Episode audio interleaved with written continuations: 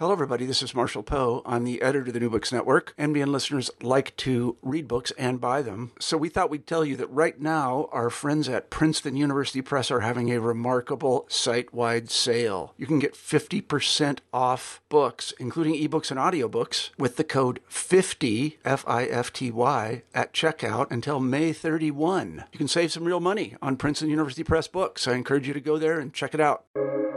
Welcome to the New Books Network. Hi, and welcome to New Books in Genocide Studies. My name is Kelly McFall from Newman University, and I'm the host of the show. And today I'm thrilled to welcome a trio of scholars to this podcast. Stephanie Wolfe, Matthew Kane, and Tawia Ansah have jointly edited the recent book, In the Shadow of Genocide Justice and Memory Within Rwanda, published in December of 2022 by Routledge. The, the, book the book's a wide-ranging set of essays, uh, and and distinctively by a equally wide-ranging set of contributors, uh, examining the experience yes, and the aftermath of the genocide in Rwanda, uh, and and the breadth of contributions make it really distinctive in the field, and and I'm excited to get a chance to talk with them about it. So Matt, Stephanie, Tawia, thanks for joining us, and welcome to New Books in Genocide Studies. Thank you. Glad to be here. Thank, Thank you. you so much. Yes. So I always start with asking the question that's supposed to be easy, uh, and usually it is, and that's just can you say a little bit about yourselves, uh, about how you became interested in mass violence in Rwanda, um, and how you came to write the book? And I'll just go in the order I see on the Zoom screen. So, Stephanie, why don't you start? All right. Um, thank you very much. I'm delighted to be here. Um, so, I uh, currently I teach at Weber State University. It's in Ogden, Utah, and my specialty is genocide, crimes against humanity, war crimes. Um, I'm in the political science department, and my interest really was um, my when I was in my PhD program. I was looking at you know, mass violence and what happens afterwards. So that kind of transi- transitional justice. But I was interested in law, memory, politics. Why do some why do some um, groups receive reparations and apologies and recognitions and memorials are built, and why do similar groups receive nothing? And so I looked at um, you know I looked at Germany in uh, World War II cases of Germany, the Holocaust, and Romani populations, the United States internments of Japanese American and Japanese Latin American. And then I also looked at um, the comfort women, specifically looking at um, the treatment of women from um, South Korea and those from other surrounding countries like the Dutch East Indies. And I was like, why? Why are there do we hear about violence on some groups and we don't on others? Is it numbers? Is it um, is it politics? What is that? And so i was really intrigued and that's how i got started in the field. And then during um, when the ICTR was going on and we heard the uh, Tribunal for Rwanda, I started following those cases. And I really, after I finished up my PhD work, I really went, I went to Rwanda to kind of see what was, you know, what was happening there and what people, um, you know, how are they rebuilding society? And it, the people were there were wonderful. And it was fascinating to see all the complexities in this small little country ongoing. And so I started returning every year just to explore explore the country, talk to people, and from there, my interest was was born. Howie, how about you? Um, yes, thank you very much for having for having me as well. Um, so I'm uh, a professor of law at the Florida International uh, University College of Law.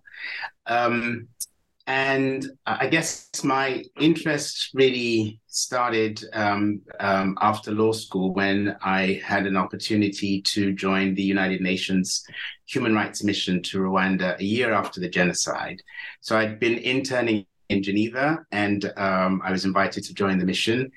Uh, we went um, for six months, and um, I was really uh, very struck by, um, as uh, Stephanie pointed out, the complexity in this very small circumference. And at the same time, I was working on my PhD in literature, and my my interest really was in listening to the stories and how some stories found their way into the legal sort of framework, and some stories did not. Uh, how memorial works in the in the same vein, and how law itself is a kind of platform for memorializing certain kinds of events and, and certain kinds of stories, and and others not. So Rwanda, uh, not only was I very moved by by the people there and the and the uh, and the the sort of post trauma that a year afterwards was still very evident in the streets, but I was also uh, quite uh, sort of intrigued by how it tapped into so much of the deep sort of questions that we asked about our existence and our identities and our belonging and our community and, and so on. And so that's really it's uh, it's been an ongoing sort of um, engagement and passion uh, to to to to to to uh, sort of explore those questions. And so um, uh, a few years ago, um, um, Stephanie invited me to present at a, a, a symposium yeah. on sort of memor- sort of what's happened twenty how is Rwanda sort of remembered uh, twenty odd years later, and um, and it's it was from that engagement and meeting uh, um, other sort of uh, Rwandan uh, scholars and, and, and poets and novelists, um, as well as uh, sort of European and American and, and, and Asian uh, scholars that, that this book was essentially uh, sort of born. How about you, Matt? Yeah, so I am both a practicing attorney and a teach a professor at the University of Oklahoma College of Law. And I got interested in Rwanda thanks to a connection at the University of Oklahoma. A head of the political science department um, had a son who was David, named David Scheffer, who was the first ambassador at large for war crimes. And uh, David Scheffer would go one day to negotiate with regards to the setting up of a tribunal, whether it was the ICTY or the ICTR or some other uh, tribunal or the International Criminal Court. And then, you know, the next week he would come home to visit his father and would came, come hang out at the law school. And so I thought it was incredibly fascinating to be able to interact with someone who was directly involved in those sorts of efforts. And just to give him a plug, about a decade ago now, he published a book called All the Missing Souls, which is his um, own uh, memoir regarding those activities. And so, contemporaneously, again, with him actually carrying those out, he would come and visit with us. And I just thought, you know, the opportunity to be involved in this new world of uh, attempts at justice and you know addressing these kinds of atrocities around the world was something that just fascinating me. And so I was able to spend time at the International Tribunal, Tribunal for Rwanda and then also be involved in some of the early preparatory committee, preparatory commission, assembly of states parties for the ICC. And it just continued from there. And I'll keep with you because you wrote the introduction, but but everyone can pitch in. So I wonder, this is always the challenge with with deciding who to invite to contribute to a set of essays and what what shape you want a set of essays to to take. So how did this book come about and and what were the themes that you imagined would would be the core of these these essays? Yeah, I think the idea was always to one have an incredibly diverse group of individuals engaged in this. There's plenty out there that touches on one aspect or another of genocide generally, and more particularly to the genocide in Rwanda but at the same time, there are vast perspectives that have remained untouched in a lot of that literature. And to be able to have an opportunity to bring together those with such extraordinarily backgrounds and to be able to have the opportunity for them not only to present, but also to uh, you know interact with one another and to respond to one another's positions and to develop these, you know, different approaches and different uh, opportunities was really exciting, as well as again to hear a lot of the voices from Rwanda itself that otherwise would be lost forever. Um, I mean, this is just a, you know, it's a book, it's a piece of paper, but at the same time, it's a recording of, you know, perspectives that otherwise could be lost forever. And so when we had the opportunity to do this, and again, I give Stephanie full credit because this was her brainchild and um, she initiated it all. But we had this really unique opportunity that, again, seemed like there was a lot of room for exploration. And over the development of the course of the book, there were authors who had originally, you know, been interested that we or they, for one reason or other, uh, it didn't work. Um, we also introduced a couple of additional authors who had very unique uh, perspectives that were different as well. And ultimately, we came up with a project that I think we're all very proud of, and all think that it, it means more than just uh, you know these pieces of paper because it does really give an opportunity for those whose voices otherwise wouldn't be heard to have a chance to set it down for the record. I would say about half of the authors were at a conference that we had at Weber State University um, for the 20th anniversary. So that's where we met some of the initial connections. Um, and because it, it was just that, as um, as was mentioned, it was that how do we remember at the 20 year mark? And so we started talking. This would be a great book and we need to be interdisciplinary. So we had lots of conversations about how you know about who we should invite and how this should be developed. And we purposely chose you know to have a very good proportionality in our book. Um, i believe the end result was about at least 50% you know uh, gender parity. Um, in the book with 25% from the global south um, and a substantial number of the global south authors being from rwanda itself to really try to get that representation and not to not overlook the voices of the very area we're exploring yeah one of the chapters in it and i apologize if if i'm not pronouncing the name correctly but mj Rwigema maybe um, is insistent about the need to um, to have Rwandans tell the story. And I think by implication, although she doesn't say that, to go beyond Rwandans to talk about people from the global south.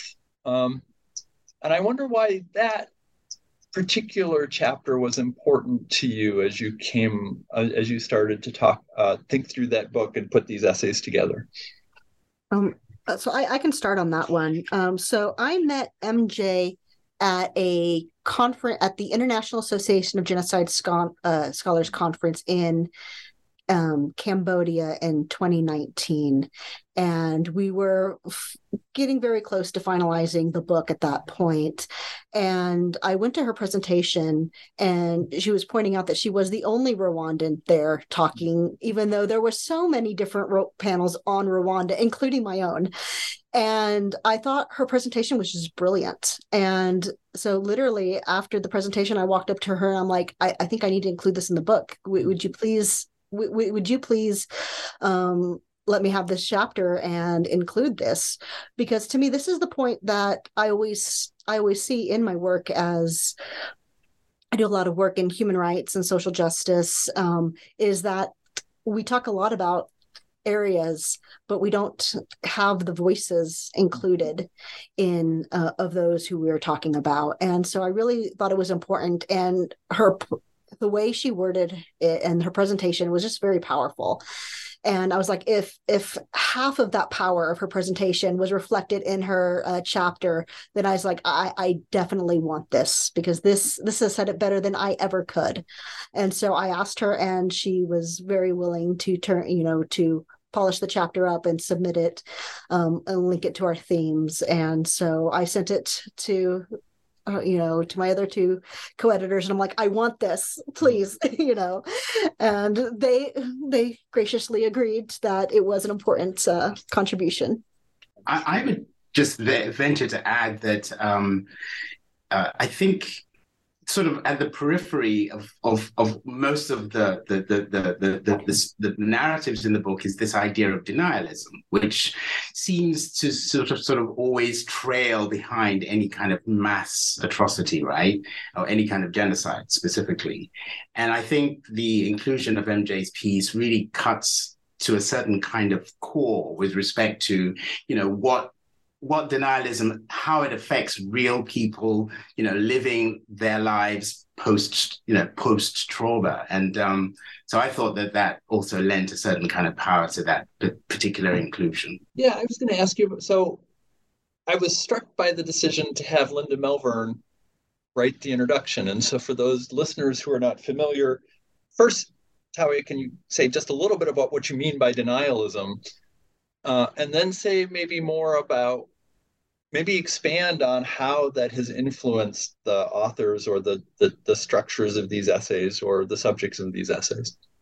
So, I mean, so I think that it's it's one thing to sort of have a flat-footed it didn't happen it's another thing to, to, sort of sort of you know memory is febrile and humans are fallible and so on and so forth and so in little little ways to chip away at the true veracity or the depth or the severity or the extremities you know um, for you know those familiar with holocaust studies there was a whole movement in, in at a certain period where you know scholars well qualified scholars were sort of querying at the edges, you know, the historical strike uh, movement, um, whether in fact who was culpable, who did what, that sort of thing. And so there's always this, this, it's sort of two impulses, right? On the one hand, you want a, a kind of assertive truth that is definitive and done, right? But memory t- just doesn't work that way, and that's why I think these these these these inclusions are so the, the chapters are so interesting, right? Um, and so it's working always against the impulse to, to deny, the impulse to forget. And so I, I so so so I'm not I, I wouldn't speak directly to the the chapter on denial, but I think all of the chapters are sort of pushing against you know in the context of reparation, of sort of repair, reparative justice or transitional justice, pushing against the natural tendency to just forget, you know, um, and and it's a it's a fine line between that and simply denying that it happened at all. Um, and so, as Matt was saying about, you know, sort of sort of inscribing voices that would otherwise never be heard. That's part of the enterprise in never forgetting, essentially, and always being able to have some record, have some kind of real sort of um, sort of um, uh, sort of uh, uh, frame within which to see these these these events that are really difficult to see. You know. Um, and uh, in my in in terms of the sort of um, the work that I was doing uh, in in my chapter, it's what I'm what I was struggling with, with is um, you know how um, very often the effort to see involves a kind of construction if you like a reconstruction and how and how that involves a certain kind of artifice right? And without that you, you whatever you're looking at has no meaning right? And so the sort of the so you've got these various kind of vectors the push against um, sort of actually seeing uh, because we have just we sort of want to forget we can't see the difficult thing as well as sort of recreating it in a way that isn't artificial but uses artifice in order to make it more real. These are very very sort of complicated things. And so um, so that's why I thought it was a book like this that includes people who were there, who experienced it, who have lived after the trauma, as well as people who are completely on the outside, visitors, outsiders like myself, who have some kind of engagement, these voices speaking to each other create more of a kind of a very similar experience. That that was my my impression anyway. Yeah, one of the things we run into, and I think this touches exactly on, on what we're talking about now, is the idea of narratives. And we have lots of different narratives that come about, some of which maybe, you know, totally, I don't want to call them innocent, but they're done for very valid purposes, for very important reasons. There's other narratives that may be driven by some level of self interest or some political uh, reason. One of the things about this book is that we, I think, you know, kind of intentionally, or at least fell into the idea that we weren't trying to push a single narrative here. We weren't trying to construct our own narrative in this book. And that you know can be challenging from somebody on the on the outside looking at saying well this is a collection of essays. Shouldn't it be all very thematic and saying the exact same thing? Well no the point the big point of this is to not have that. And a big point of it is to allow for those that really were genuinely you know affected by the genocide. And you know we're talking at the first level about those that were victims or family members or uh, people that now you know you know, even decades later are still feeling the effects because they live there. But it's also, it is as well those that have studied and those that have uh, worked towards memorializing in these types of issues. So again, the goal here was not to construct a narrative, but to provide a variety of approaches and a variety of thoughts on this in the sense that you could have perhaps more of a raw and real um, feel to it than you might have if everything was, you know, neatly put together. Anytime that we as you know humans construct a theory, we're immediately disregarding stuff that we don't think fits into that theory. And so um, again, that's not a negative; it's it's what we all do. But here we are, you know, we're able to present these various approaches, various thoughts, various you know uh, academic backgrounds, all these different things in order to kind of provide a, a new flavor in a historical record that wasn't already there. I would say, you know, when we, we chose the um the authors, it, you know, it was you know a lot of it was looking for interdisciplinary approaches you know where you know who haven't we heard from yet? Um you know who are the experts in the field? But also who's who's been to Rwanda? Um who who is who's been there who's been on the ground conducting the research um interviewing people? Um, and so having that firsthand experience i think was very important um, for the authors um, for like the for the western authors to um, to have been there to to um, really know what they're speaking about. And you know it was it was really interesting putting together um, you know because we we have obviously we have lawyers and we have poets and we have photographers and film you know scholars and really trying that was actually a real struggle because they're like we want one kind of system. We're like but we are we are so interdisciplinary because all of these perspectives get overlooked that we really wanted like we want people who know Rwanda so they they need to have been there. But other than that you know we value diversity in um, disciplines. We didn't want the book that's only from one perspective. We want to see how these perspectives come together and what can they what can they um, tell each other? What can they bring about? So. So let's talk a little bit more about that, um, and, and, maybe we'll start with um, with this question of justice. Uh, and I wonder, um, and Matt, you're uh, you teach in a law school. Can you say something about how you are defining, or the three of you, or the set of you, how are you defining justice in this book? I, think that is a fundamentally challenging question. And we call, you know, I do work on language in the law, and justice is can be referred to as a contestable term or it can be referred to in a slightly different view as an extravagantly vague term. And so justice may very well mean one thing in the legal context and a completely different thing in the you know uh, in more of a you know community context. And so again when we talk about the idea that we weren't trying to box anyone in and weren't trying to have a specific view. I think that our approach to justice was fairly um, the, a common vocabulary usage of it, not a technical usage of it. And, you know, maybe at, at the most base level, it's about, you know, finding a way to right the wrong. And so again, when we were talking about it in the book, there's certainly different sections on different things, including, you know, the word justice utilized in more of the legal context and about how it could be effectuated and carried out. But there's not a huge amount here on specifically the uh, the legal mechanisms per se. This is much more, at least in my view, my you know co-editors could disagree. This is much more about that righting a wrong from a an individual's perspective? And how do we find a way to address this? And in some ways it can be the formal justice system but in other ways it can be very much more of a individualized process of how the individual recognizes the best way for this wrong to be righted. Now of course part of the challenge with any mass atrocity like this is that there is really no way to ever have justice in the sense that all the wrongdoers pay the appropriate price for all the wrong things that they have done. So part of what we're talking about is, you know, what is the best that we can do to get the closest that we can to some sort of semblance of justice.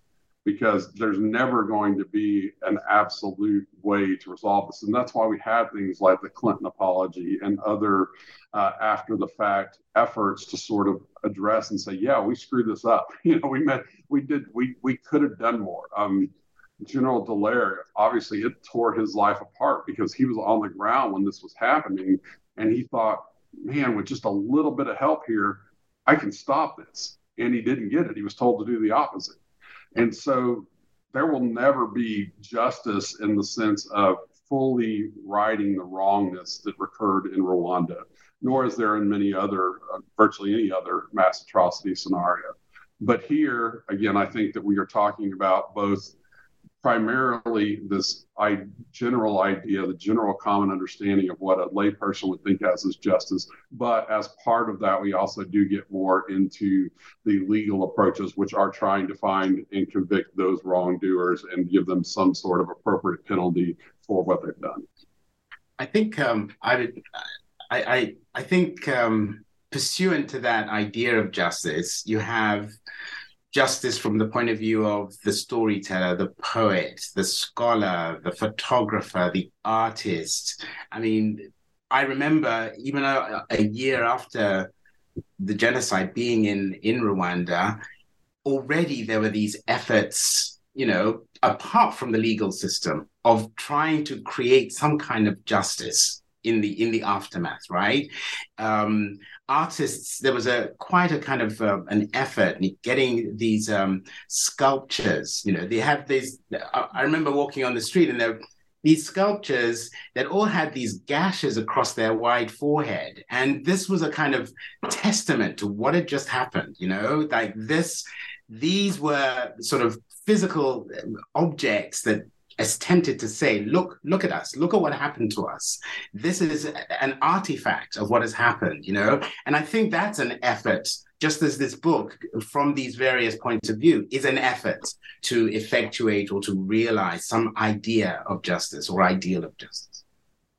Yeah, along those lines, uh, the you know, post genocide, the number that's usually thrown around is that there was something like 50 lawyers that survived in the entire country the legal justice system was completely destroyed. It didn't exist any longer. And so, at least in those early years, there had to be some kind of alternative for those people that wanted to express, you know, the need for justice and some sense of it. And so, obviously, like uh, we were talking about, you turn to other mechanisms in order to do that because the legal justice system just isn't there. And again, once it gets there, it won't have the capacity. And so the book also talks about not only the ICTR, but the national courts to some degree, and then the Gacaca, which was used to, you know, as a, a different mechanism to resolve it, which we can talk about as time allows. And, and for listeners, we've got a number of um, a number of interviews with authors that, that this book cites about the Gacaca system. So I will direct you to the website or, or to your podcast provider where you can go listen to those. Uh, Tawe, you, you talk about symbolic justice in some sense, the effort to remember as a kind of justice. So I wonder if you could tell us uh, broadly, since many people have not had the chance to be there, about the Kigali Genocide Memorial, and then what you found interesting about it and, and talk about in your chapter. All right. So first of all, uh, the caveat is that I didn't actually go to the memorial site mm-hmm. itself, right? Um, I went to the memorial site virtually, right? I visited it online. I did uh, a, a, a, bunch of research on it, but um, I was motivated to talk about the that particular genocide because it's the sort of predominant or the the, the monument that the government has uh, through which the government has articulated or the state of Rwanda has articulated its memory of the genocide. And so my chapter was sort of talking about that sort of enterprise, right? Well, that project, the state project of memorializing, and how effective it is, how successful it is, what it what it brings up, what it does in terms of how you know individuals visiting or not the the particular uh, memorial will remember these events, right? And so I was using that, and because I I had been to some memorial sites when I was there 20 years before I had some context within which to compare sort of these almost ad hoc memorial sites back in 1995, and this more elaborate, established, well-funded memorial uh, and in the state uh, from through the state of, of, of Rwanda. And so, um, so it was that sort of lens through which I was looking at the Kigali Memorial site itself. And what it, and what, what I found intriguing was that it spoke to um, the the layered and com- and the complex and the variegated nature of any kind of memorial, even the most simple memorial, can be sort of seen through not only different lenses, so I look at it through film and art and, and literature and so on and so forth, but also and through law as well, but also how any attempt to memorialize implicates all of these other areas of, of one's lived existence, right, or lived reality. So that I found really fascinating. And, and so I focused on sort of right outside the memorial site, the uh, the sort of the open the, the the graves that kind of had this aspect of being open because they had latticed windows on them, but they weren't really open. And when you looked in, you didn't see any any bodies. You only saw coffins, and they were covered. And so this kind of it had a kind of metaphoric layering to it that I thought I thought really fascinating about what the state was actually doing, um, because the narrative that the state was was was telling the world, if you like, about Rwanda was one that the world could listen to and see because it was acquainted with the Holocaust and other big um, sort of uh, genocidal events in the past, but also one that was in some ways recharacterizing and recasting the story of Rwanda itself, right? And so I found that quite intriguing because um, because any kind of memorial is both a sort of uh, a memorial in terms of a, a, certain narrative or a story, but it's also a political act. And I wanted to unpack, or at least to glimpse at what it was was saying politically in in this memorial. So that's essentially what I was sort of looking at. And so when when when you suggest that it's an example of symbolic justice, I think absolutely correct, right? And the importance of symbolic justice is that um, it, you know, it sort of touches on everything we've just said about justice, right? As well as to say that you may not actually have real justice.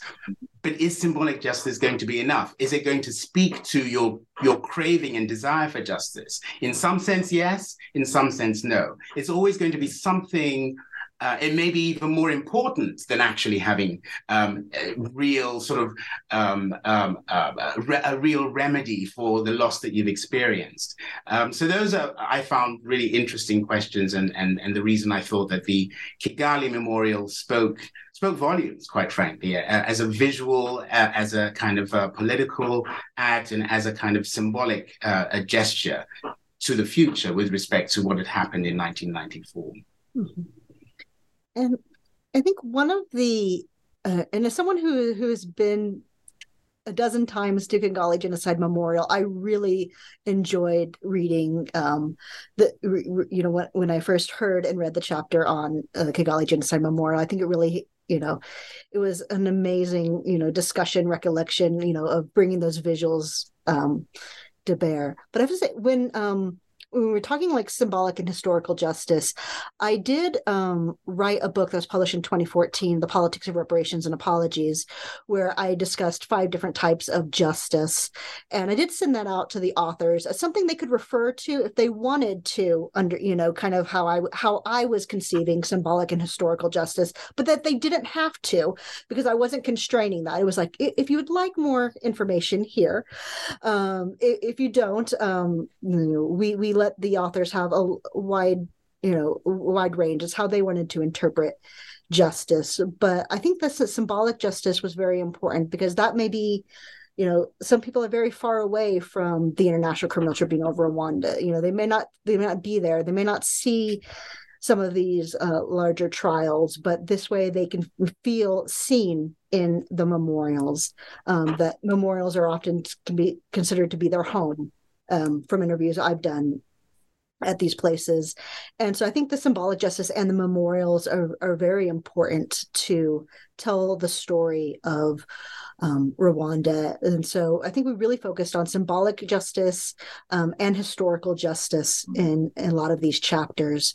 Um, as kind of like a key component of what is justice with of course the with of course our legal justices being defined in uh, one of our early chapters as well and one of the things i found interesting about these chapters was and i don't remember honestly the, the, the word maybe reparative or restorative justice but the way in which there's a concentration or the way in which the chapters make visible the work of civil society organizations that are trying to provide people a way to overcome trauma or to uh, meet economic challenges or I, I wonder and i'll just start i guess with stephanie can you can you say a little bit about the the kinds of organizations that show up in these chapters and the kind of work they do i i've worked since 20 11 with an organization called Never Again Rwanda. When I said I work, I'm not actually, you know, I don't work for them or with them, but I bring um I'll do I'll bring students from the United States to Never Again Rwanda to have those students participate in a peace building institute.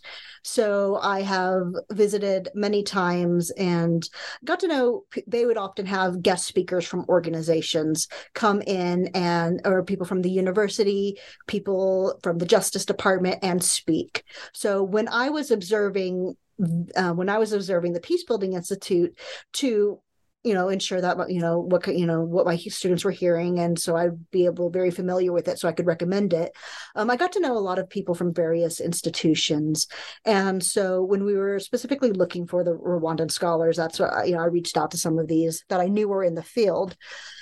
And so never again rwanda um, and some other organizations that have um, are really doing a lot of you know that peace building work there on the ground. Um, a, a, lot of them work heavily with the youth. And what uh, what they have told me before is that the youth is where the country you know is the future of the country of course. And so having the youth understand um, the complexities of what happened how they got there um, really would then change the you know would change the future. And so until we teach them critical thinking is one of the things that these um that like never again rwanda um, was mentioning in these as critical thinking um, peace building. How do we how do we as the youth really build upon that? And so they, they did talk about a lot of like restoration and restorative justice. I remember, you know, at Never Again Rwanda, they did a, a field trip and they went to a village where perpetrators and survivors were living right next to each other. And the survivor was literally would stand up and be like, this person behind me is helping me rebuild my house. And he killed my husband, you know, he killed my husband.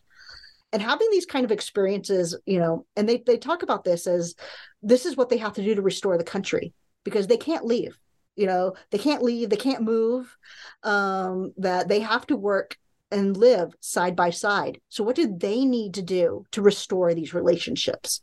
What do they have to do to restore the country? And so really um, their words were inspiring which is why i reached out to some of the civil societies and like would you like to contribute? Um, and also led me to reach out to youth poets um, and uh, for that for that last chapter because I had when I was discussing these youth with these youth in the Peace Building Institute, a lot of them were like, "This is how I can express myself. I write poetry, I draw, I sing, I perform in in, in plays and troupes," and I was like, "How do I get this to the people at home?" basically. And so that's why we included um, not only those civil society organizations, because these are the people on the ground doing the work, but also these youth who are brilliant, who are writing the, what they're feeling and what they're experiencing. Yeah, the poetry was really compelling, and there's a there's a focus on children in this volume that doesn't show up everywhere, but is but is threaded throughout the volume. I wonder what what that taught you, whether about the experience of children or about the way in which academics approach the study of children's experiences.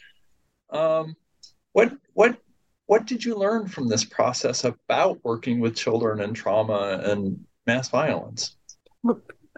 Excellent question. Um, a lot of our um, so when we interviewed when I interviewed everyone for for my chapter, um, you know, I I didn't go, start with the beginning of the idea of I was these are child narratives, but then as I'm reading and reflecting and researching this, I realized that everyone was you know everyone is talking about their school experiences. And so the people that i that i just i had found to interview were all child survivors you know that they all had that youth experience. And so i really you know i, I reworked that um just to highlight that because i thought that was important. And it connected with um, Musa's chapter, which um, you know he's he worked with the digitizing the child narratives. Um, and we had another chapter that was incredible um, that that ended up that could not fit just due to the amount of space we had um, who was actually went on to publish a book though on the subject uh, justine barrett on youth perpetrators and so so we actually had even more youth included um, and so i highly recommend that book for anyone listening um, that it was you know and so i think the theme was just that people forget that so many of the survivors that so many of the children were so impacted by the genocide. Either you know i didn't even choose to interview all child survivors but that's just what happened because so many of the youth and so many who are willing to speak out child survivors child perpetrators um, even the child children who were bystanders saw the genocide mm-hmm. and so there's so much of this um, and that kind of ties into the a little bit to the title is so many of the youth then are growing up in the shadow of genocide mm-hmm. what does this mean then for the country and so i don't think we have any conclusions but we just wanted to really on this over you know this kind of overarching theme of this is generational trauma. This is even what you know as the survivors have started to die out too this is why the kigali genocide memorial is going to be important for the future this is why digitizing those um, uh, things are uh, so important why reflections of literature and film are so important because this is what the future generations are going to be exposed to be remember um, the generational narrative and trauma through the um, through hearing their family stories but also how it's expressed in concrete items. So once the parents pass away they'll have the memorials the films the narratives the books. But this is what's going to shape that future. Now rwanda you know this the 94 genocide was obviously the most egregious you know act in the history of Rwanda. However, it was far from the only time that there was such violence in and around Rwanda involving the Hutu and the Tutsi. And so there's been a lot of discussion about the cycles of violence and how, you know, how can we make this genocide the last genocide? And so I think that this focus on youth is critical in the sense that we don't want to see in another 10 years this happen all over again. Will it happen on this scale again? No. But does it still, or we hope not, I guess. Uh, it's unlikely that it will happen on this scale again. But we still see the same kind of violence, whether it's in Rwanda or Burundi or the Eastern Congo or Southern Uganda. All these countries have spillover effect from this conflict, this generational conflict between the Hutu and the Tutsi. And so the idea, I think, and not ours per se, but the idea with all these organizations that work with these children is this again critical thinking this idea that you say it doesn't have to be this way. We don't need to see this go again. There is no benefit to anybody when this happens over and over and over again so the idea that we have, you know, people that either were children at, at the time of the genocide or people that are now the next generation after the genocide, and because of the population shift in Rwanda, it's more and more of that new generation now that wasn't even born during uh, when the genocide occurred, but is certainly feeling the you know aftershocks to this day uh, it can't be overly emphasized how important it is for those individuals to be able to understand what happened and to think about how they can avoid it in the future. We obviously don't have enough time to talk about all of the essays. We're on a little bit of a short timetable, but but I would invite each of you, and, and Matt, we'll start with you. Is there a theme or a subject or an insight you had that you'd like to highlight that we hadn't talked about? I mean, I think we've covered a lot of it. One thing that I do think is uh, imperative, and again, as part of the book, but he goes beyond that, is this idea of the you know primary narratives not inherently being the only or best or you know even the most accurate narratives that there are. And so to me one of the parts of this project and even other work that i've done where i've examined uh, the role what what the u.s courts have done in dealing with cases that involve the genocide in Rwanda. It, it, there are these vastly different perspectives out there. So, in a U.S. case, you might have someone who's trying to avoid deportation. You might have someone who was accused of a uh, genocide. More often, participating in genocide. More often, it's someone who you know, has come to the United States under false pretenses, and the United States has decided they want to remove that person, but they charge them for immigration fraud as opposed to actual participation in the genocide. And you get to see these really diverse perspectives from all these other places that you might not necessarily go to in order to get a view of what happened in Rwanda. And so, whether it's again one of the edited works here or whether it is something that you might run into in a different publication somewhere else, I would just encourage people to explore the diversity of perspectives that are there and not to simply you know read the first book that you pick up and decide that that's absolutely what happened or that's how it happened or that that's why we are where we are. Instead dig deeper recognize that each person affected by the genocide has their own story and their own perspective and their own recollection and their memory of what occurred. And that to me is a way that we can personalize these things to recognize that we are all part of one human race and that, you know, we go against what happened in Rwanda where you know, there were attempts to call, you know, label Tutsi as less than human, as cockroaches, as something different. If we can individualize it's a hard, whole lot better. And part of that is individualizing, you know, the story of what occurred to individuals and how they were affected by the genocide in Rwanda, which again is what we've really tried to capture here. Howie, what about you? Yes, um, I think I, I would uh, say. I mean, I, I, think Matt said it very well. I think the, I think the the variety and the and the complexity of the perspectives is really the key issue and um, and not coming away with just one sort of uh, sort of prism through which to see any huge event such as the uh, uh, the genocide in in Rwanda.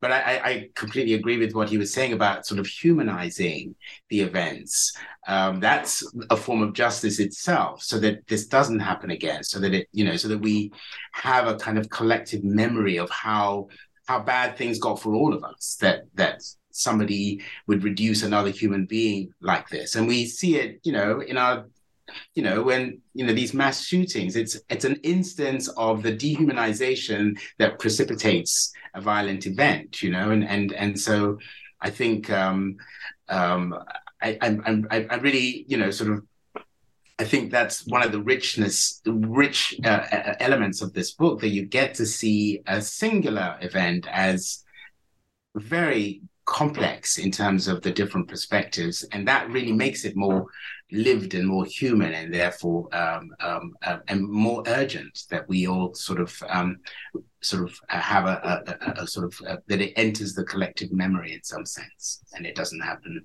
like that again. Stephanie would say if I had a recommendation, I, I, would, or if someone who is picking up and they only have time for one chapter, turn to the chapter they know the least about. Because what was the most pleasurable for me on working about this group with this group of authors is I had not stopped to think of um, how photography is, is impacted by the genocide or the different elements of the movies and how uh, the films and how they contrast so we often as, as academics and scholars we get so so constrained by our field. We're reading, you know, we, we take the time to read all the books in our field, but we don't stop to think of the the artistic elements that may be reflective, or to stop and read the narratives of children who are in the genocide. And so, I would say, really, all the all the chapters are wonderful and they're important, but stop to read what you know the least about because that's perspective prob- that someone needs the most.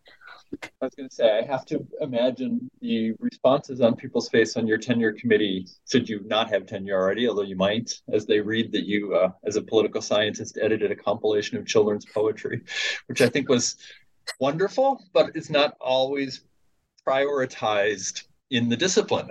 Um, so I know we're about out of time. Um, so I just have one question that I always end with, uh, and Matt, I'll start with you. Is there a and I'll go around again. is there a, a book or a piece of art or a movie or whatever it is that you would recommend to the audience that that you think is worth um, reading or or watching or or viewing? Sure. Well, I already made one plug uh, for Ambassador Scheffer's book uh-huh. earlier on, and I think that's a fascinating read if you have the opportunity to do so. Another really interesting one, and I quoted at the end of the book, uh, or at the end of my chapter, is by Andre Sibomana. It's called Hope for Rwanda Conversations with uh, a couple of other folks, and it was published in 1999. And to just give you a little taste of that, and I think it also kind of wraps up a lot of our, I think, our collective thoughts about this volume. Um, he writes just, you know, again, we're talking about five years after the genocide is when this is published. Our country has just lived through one of the most tragic pages in its history. The ordeal was not necessary. We could have made other choices and human lives could have been spared. Large numbers of people were killed. Justice must search for those who are guilty and try them. Survivors must preserve the memory of this tragedy and learn the lessons for the future. The failure to take on the consequences of our past would amount to killing for a second time those whose life have already been stolen. So you know, a, a, fantastic read from someone who was there and, and really had a lot of insight into things, but very much what we are trying to accomplish in this book.